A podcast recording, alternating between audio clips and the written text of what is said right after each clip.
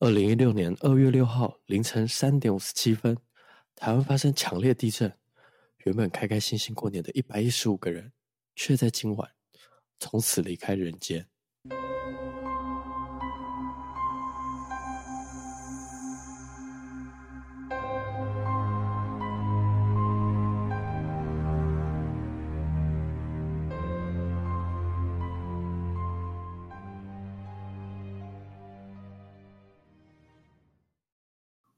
我们是解压说，全台最不解压的解压说，我是 A 梦，我是阿鱼。今天要讲的案件呢，是有关地震，因为上上周，因为我们这个月有发生地震，那天哦，真的震的很大哎，它很摇哎，就是一开始它是小摇，因为你记得，就小摇，想说就算了，然后正准备要走出我的房门的时候，嗯，开始。狂摇这样，然后我家狗本来对我家狗本来对于地震就是没什么反应，它就往我身上背跑过来，就嘟嘟嘟嘟嘟嘟嘟嘟嘟。对啊，因为那天在摇的时候，一开始我在做事，然后我还原本想说我家的猫要吃东西，我正在喂，然后要喂的时候，它突然跑走，想说怎么怎么了怎么了，然后看看看，然后突然整个是大晃。然后我就是晃很大，我暴叫是大尖叫的那种，然后我叫到就是我爸说我们找掩哎找掩护，对，要找地方躲起来。我说爸怎么办？找掩护，我就 我还没躲。因为他咬 很久，他咬很很久的时候，我一瞬间觉得我是不是东西要掉下来？因为我有很多模型，然后我真的去看，干我模型又掉下来，然后全部倒成一片这样。对，所以我觉得地震其实跟我们生活算是息息相关。所以今天要讲到的案件，其实也是当年发生蛮严重的一个案件。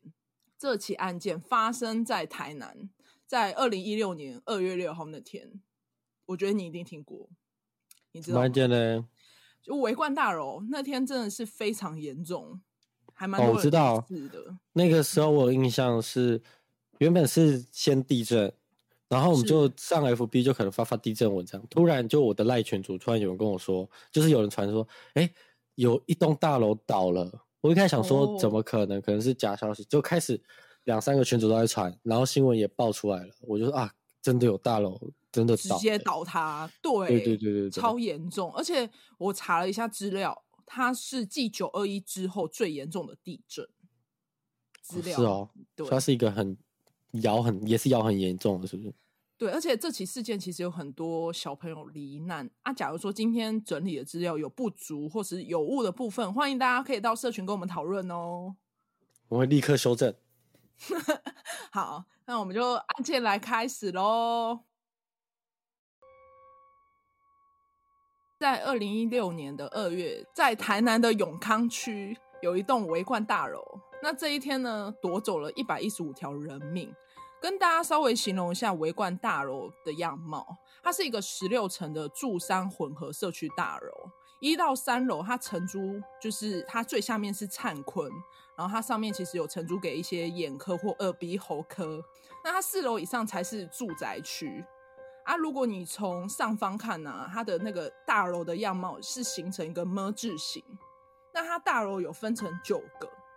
从 A 区到 I 区，那其实它的位置地点以生活机能来看还不错，因为它附近是有国小啊，嗯、所以大多会买围观大楼，多数都是新婚夫妻或者是刚有小孩的家庭。但是呢，当地人其实都知道围观大楼的品质不好，当地人都不会去买围观大楼，所以大多会购物的人都是外地人。所以那买那栋的人都是偏刚成家立业的。对，就是年轻人。对，你今天可能想说我要来台南生活，那他们可能就是会选择，就是那个精华地带里面会选择维冠大楼，因为它其实地点真的不错。我有稍微去查看一下，它位置附近是有有很多国小啊，或是一些比较热闹的是很多新，就是那种夫妻，就是可能不知道的人，真的住那边的人就会很多。对，加上其实它比一般的。就是那时候查资料知道，它比一般的售价再低一点，所以其实是以一个小家庭是可以负担的。哦，嗯，然后呢，因为这一次地震的震级是瑞士规模六点六，那一天它摇晃了八秒左右。然后这个地震呢，是其实它的震央是在高雄美浓，可是呢，它是震央从那边发起，可是发生最严重的地方是在台南。然后这一次的地震其实也是史上哦建筑物倒塌罹难者最多的灾害。你说以台湾来讲，倒塌罹难者是最严重的一个。嗯对，就是建筑物倒塌最严重的一次。然后前面有啊，前面有说一百一十五个人，这算是很很大的一个数字。嗯，可是因为前面可能是像有一些，因为那时候其实九二一也有倒那个、啊、东兴大楼，你知道这意思？嗯，对对对。可是这一次才是最严重的一次灾害。那刚刚有说到，不是死了一百一十五个人吗？其实里面很多学生跟未满十二岁的孩童。都被这场灾难夺去他的生命，那为什么呢？因为当时呢，它倒塌时，它的结构变扭曲，就是它其实是刚刚有讲到，它是九栋大楼，那它倒下去的时候，其实就是整个，因为它下面断掉了，所以它整个倒下去就是平整的倒倒下去。你说是整个，就比如说一个长方形，它直接倒下来？对对对，它相互重叠的倒塌状况很严重。它被压在最底下，就刚刚我有讲到，它有九个大楼，最下面是 G 栋跟 A 栋，就是都被上面两个大楼给叠上去，导致就是这两栋大楼被压在地下两三公尺，所以当时在搜救的时候，这这两栋的罹难者算是最多的。哦，我记得那时候的确有报道一直在讲说什么 A 栋啊，什么 G 栋，对，对对，然后有一个，等下就都讲压在最下面那一个洞，只要是。他得知他的家人是住在那一栋的，都崩溃。对，因为它整个倒塌，就像刚刚有讲到，是两个大楼在叠上去，所以它在相互交叠的状况是很复杂，导致他们在搜救的时候有困难。为什么会这样子？是因为其实这整件事情下来最严重，就是因为他们这栋大楼在施工期间有变更设计，是非常严重。就是他们一开始原本的设计图，原本最下面哦是。有五个梁柱，但是它是一楼的五个店铺变成打通一户。刚刚我不是讲一楼是灿坤嘛？它下面五个梁柱全部都打通了，嗯、所以导致它前面有梁柱，然后它下面把它打成一大个空间，应该说是墙壁，算是墙壁，就是一个大墙壁，然后全部打通，它变成一个店铺这样子。因为它是为了增加营业空间，哦、然后变成头重脚轻，所以它直接这样子倒塌。哦，对。很严重，因为地震来，如果你下面是轻的，你头这么重，它是整个这样子斜斜斜就歪一边倒下来，然后加上这栋楼是十六层楼，可是它只有它被设计的时候只有地下一楼，其实正常来讲要有地下两层以上才符合，就是你这个高楼层的规范。你说让它至少下面不要太浅。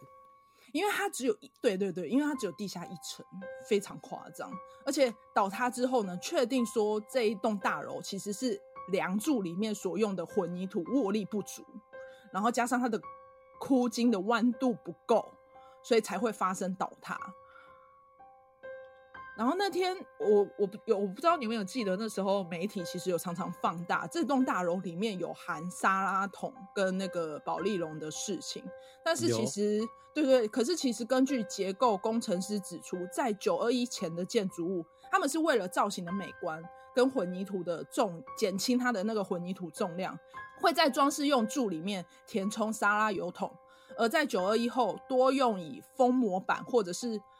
保丽龙的方式，有那时候新闻报很严重哎、欸，就是他说里面就丢了很多什么保丽龙板啊、沙拉油桶。对对对，但其实最主要并不是因为这个，其实是因为箍筋量不足所导致的。其实沙拉油桶跟保丽龙并不是最主要的关键，不能全部都怪这些里面的东西。所以就是在设计的时候就已经不对了，对，结构就不对。那这些问题呢，就可以引发说，哎、欸。那到底为什么一开始这个这栋大楼有办法被建造？是不是政政府在监督有失责？那第一时间其实政府就有去，就是探到底是谁的责任。那政府就会看说，哎，是不是建筑师有没有盖章？那他有盖章就表示其实他有完成所谓的形式审查。可是呢，他只是有盖章，却没有实质去检查说这些是不是符合规范，所以变成这只是一个形式。并不是真的有去检查这样子，就是原本是要检查完再盖章，现在就只盖章。对，他就是觉，就说实话，就是你只要把资料备好，然后你提供给政府机关单位，他那个建筑师 OK，就是说实话就是这样子就过了，所以导致就是现场勘验就是也有缺乏判断啊，导致设计上的缺失啊，然后政府没有把关好等等，所以这件事就导致大家都会去审视哦，所以新建大楼这件事情是不是有很多个漏洞是大家没有发现的？啊，这些疏失也是造成倒塌的原因之一。Oh. 可是呢，那这个事件其实明明是在九二一之前，可是九二一的伤害却没有让建商跟政府重新检讨跟重视。啊，当时未改善时呢，其实施工品质跟监督以及领取执照的过程其实很容易造假。但刚刚这样子讲，其实九二一后的耐度系数有变严格，就是刚刚有一直有在强调那个箍筋弯度嘛。其实那时候后面在跟动之后是有变成，嗯、就九二一之后是箍筋弯度要从九十度调高到必须弯到一百三十五度。可是建筑法令虽然变严格，但基本上商人会为了赚钱，他们会借牌建房，就是他们会利用漏洞再借牌申请，然后再继续建房子。所以有很多秘密是我们并不知道的。然后像维冠大楼也是一个例子，就是它并不是由签证的建筑师所设计，是违法借牌给他人申请，然后他也没有依照结构计算书去绘制施工图，所以它导致整个梁柱接头数量又少了五十趴，就是这么严重。他们就是从一开始就是这建这个就是又没有按照设计图，又想要偷工减料，对，就为了赚钱。然后稍微来看一下这几个商人，就是这几个负责人到底是谁？就到底谁让维冠大楼这么严重的疏失啊、偷工减料啊？维冠大楼有五个主责，第一个就是鼎鼎大名的林明辉。我在收集资料的时候，哦，这个名字真的是连当地人哦，他们都有讲说林明辉是他们当地人最讨厌的一个设计师，就应该说一个建筑负责公司，就知道他其实。没有良心做事业就对，然后所以大多就刚刚不是有提到说当地人其实不敢买，也是因为这是林明辉所负责的。然后再来就是名声，没有很好，对不对？对，名声没有很好，所以导致其实这五个人就是都算是，嗯，我觉得算是他没有良心企业，因为他们像刚刚讲到就是偷牌设计啊什么的。嗯，然后其实我后来有在查判决书，新闻其实一直讲只有五位主责，其实我查判决书还有一位叫做胡家珍的，是他们大和公司的负责人。一九九二年发建造，可是呢，法定追溯期只有十年，所以维冠大楼这起案件其实已经过了十年的追溯期，导致呢这起案件并没有任何可以再追溯的方式。原本想以梁柱扎金绑扎不实判重罪，可是因为犯的是刑法的违背建筑速成规法，但是就像刚刚讲的，这个维冠大楼其实是倒塌，倒塌是属于一个行为，没有办法因为伤亡人数加重罪罚。后续台南市政府联合消基会一起提出团体诉讼，三年半的诉讼后呢，去年最新消息是一个一月再判五个人要损害赔偿七亿多，加上所有赔偿判四点五亿多，但其实政府有统计，这五个人的资产总共也只有三千万，所以没办法给到这么高的求偿金额。你说他们存款不够，然后就赔这么多也没有办法，就是家属没办法拿到想要的金额，就是他们就算要那么多，可是他们实际上挖不出来那么多啊。哦，嗯，啊，好过分哦。那他们这五个人就因为业务过失致死嘛，就是判处五年定谳，罚金九万块。然后林明辉从二零一七年以九月二十一号转受刑人身份，其他四人其实也是从二零一九年的三月四号开始入监服刑。但这一这个判决出来啊，其实很多人都有在争议说，就是五年的刑期太短。但这其实已经是业务过失致死的最高重刑了，已经是最高了，就没有办法再判了。一百一十五条人命，他们只判了五年。对啊，刚刚有讲到，没办法，因为死亡人数去加重他的罪孽就对了。因为他是过失致死，他也不是因为依依法为依法，没有没有改掉法规，嗯、你最后法院也只能判定就是最高这些刑期这样子。二月六号当天，其实不是只有维冠大楼发生这么严重的灾害，其实台南区有多数有受到地震的影响。他们地震完之后，有变成他们的区域有大量的土地异化。我觉得它真的是我印象中，这是一个很强的地震。因为土地异化，就是造成他们所有的建筑物都会地塌下陷。因为土地异化是导致就是。他们在摇的时候，水分会挤到土里面，所以导致他们那个土壤的颗粒结合力会变少或消失。而这其实是一个地质现象，就是专家说这是可以改善，只要建造过程中确实就会是安全的。因为我印象中，每次地震完，其实在台湾的建筑物上面，就是如果真的有事情，它就会在。往上提升，就是他要让台湾的建筑对对对对对对加强再加强再加强。对对对，所以当天其实他们有搜查很多区域，像永康区、新市区、中西区、安南区这些区域，台南的部分，全部他们都有去搜查每一栋家家户户里面，只要是有很明显地层下陷，或者是他们那个房子有裂痕，他们每一个都会请政府来协助勘察，说是不是要重建呢、啊，还是要移居这样子。就是以防这种悲剧在上演。对对对，因为他们那一边的那个异化现象太严重了，就是导致那一天其实他们很多房子都受影响。嗯，那这个事件之后呢，我们就要探讨法条的问题。其实从九二一之后，建筑法有修正，就变严格。像刚刚有讲到，就是在耐度系数这个东西。其实这件事情是在九二一之后，可是维冠大楼是在九二一之前建造的，所以很多我说真的，其实包含台北啊，可能有很多大楼都是未爆弹，因为老建筑，对，有很多老建筑可能是在九二一之前建的，所以有可能他们在建造过程中有我们不清楚的事情，所以导致事后可能发生的时候会很严重。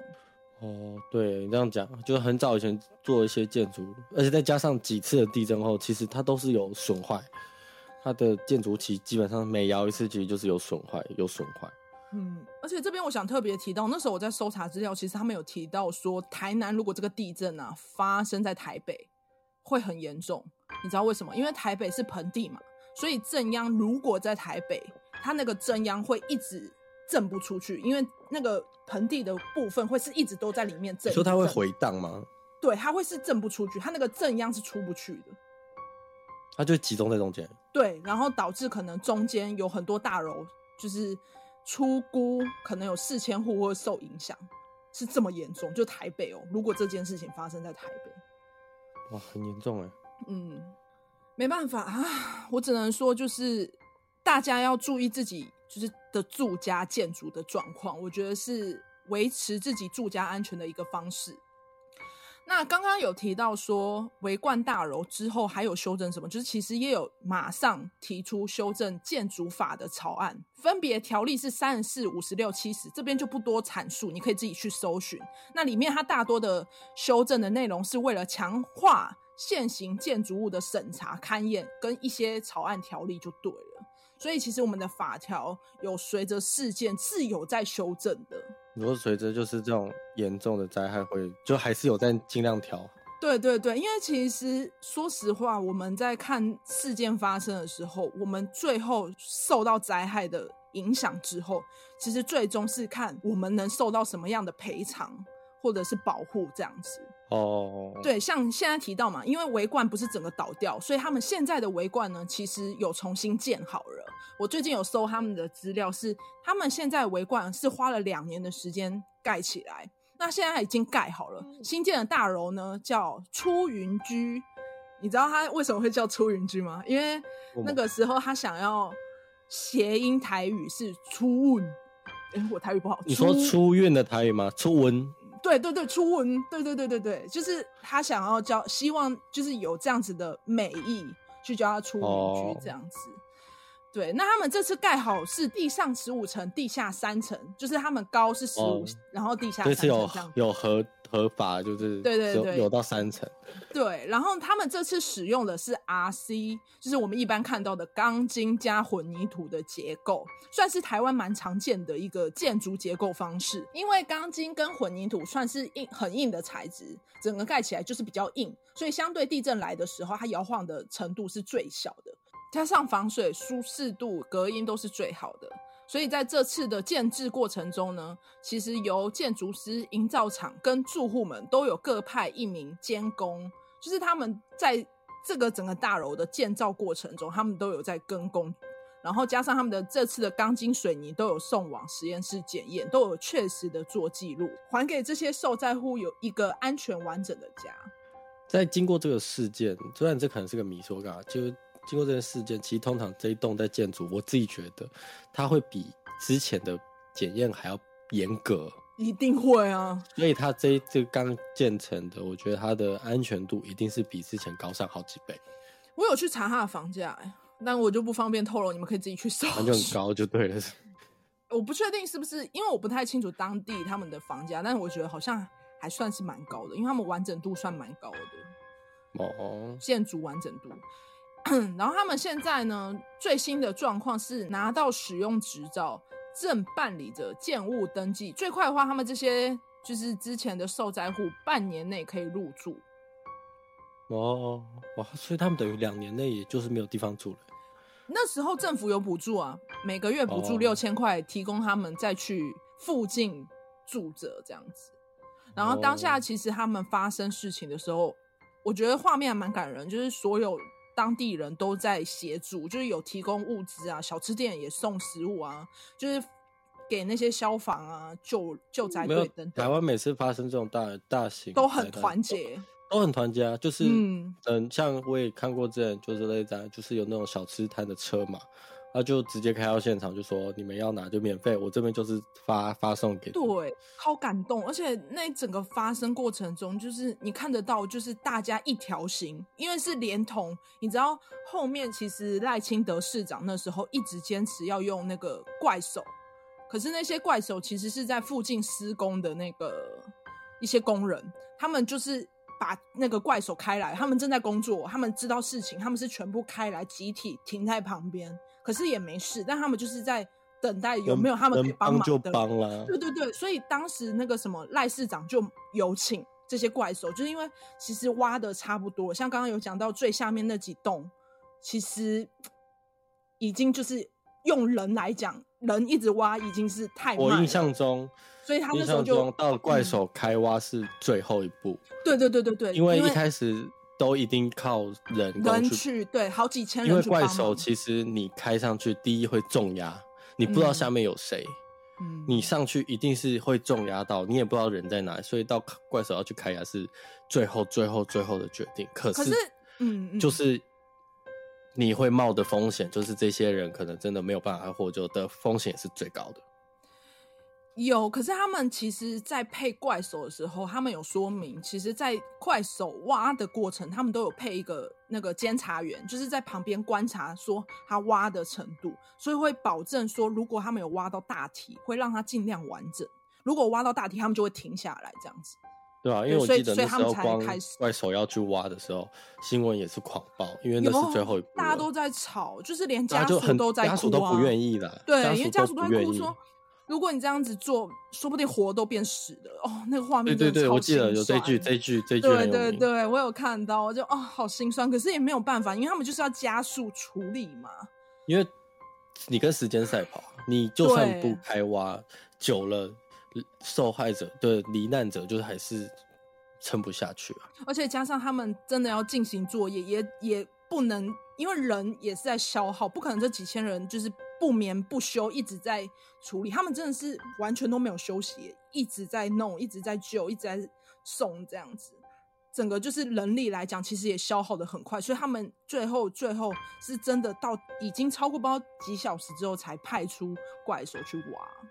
嗯，那在围观大楼事件之后呢，我们有要学会的一件事情，就是我们要在意的是你自己房子里面的有一个东西叫做建筑履历。如果你之后想要买房，也可以多多在意你要买的那一栋房子啊，它的建筑履历是什么。那稍微介绍一下建筑履历，它是建造房子时的记录，然后它里面呢有工程阶段的影像跟材料的资讯。那大家以后就是购物的时候，可以多多了解房子的相关资讯。那建议呢是要选择有第三方做建筑履历的个案，比较有可信度。所以他的这个建筑履历还要还可以有第三方，就是他会检检查这些东西。第三方对，第三方就是所谓的政府啊，或者是什么什么建筑施工会等等那些机关去替这个个案作为第三方检验，比较有可信度。因为如果你单纯就是建筑师一个人，全部从头做到尾，那就可能没有办法信啊。对，除了你可能去找一些品牌类，可能有一些几个比较大的品牌可能有可信度，但基本上就是专家建议说，就是要选择第三方有做建筑履历。题外话呢，其实，在看那些搜救画面啊，我真的哭的要死，我就好难过。我听你就在搜资讯的时候说，我真的狂哭，狂哭，真的，因为我觉得消防员都就是他们非常的勇，就是非常的为。人民付出，因为他整个就是来人来了，他们都不是同一个分局，他们人来就是看到什么就帮忙，就是人来就救。哎，他们要看到很多罹罹难者，嗯，他们也要不能带任何感情，就是赶快先把他救出去。对对对，而且他们其实很多消防员其实是在，因为那时候不是说在过年嘛，所以他们其实是休假回来，一听到消息马上回来支援。而且我有那时候有看过资料是。倒塌大楼倒塌的那种状况，你下去就就是进入进入的话，你会晕，因为它整个房子的结构是歪掉的，跟你认知的不一样，所以你进去会很晕。可是他们有专业训练，应该是、OK、对，他们是有专业训练。像我们这种平安进去就是超晕，因为我连看那个画面，你就是你该踩的墙地板，就是它原本的墙壁啊或者天花板，那真的是晕爆。对。所以我觉得，就是在事件发生之后，就是这些后勤，然后或者是在政府处理的那些，我觉得也是很重要的。而且是要过年了嘛？嗯，那时候要过年，你想想看，就是听到，比如说亲戚就住在那一栋里面，他真的是你那年不用过来，就整个心都悬在那里。说实话，就是他们那时候很多都回家过不了年了。嗯，反正就是如此令人心碎的一起案件。今天案件就到这边喽。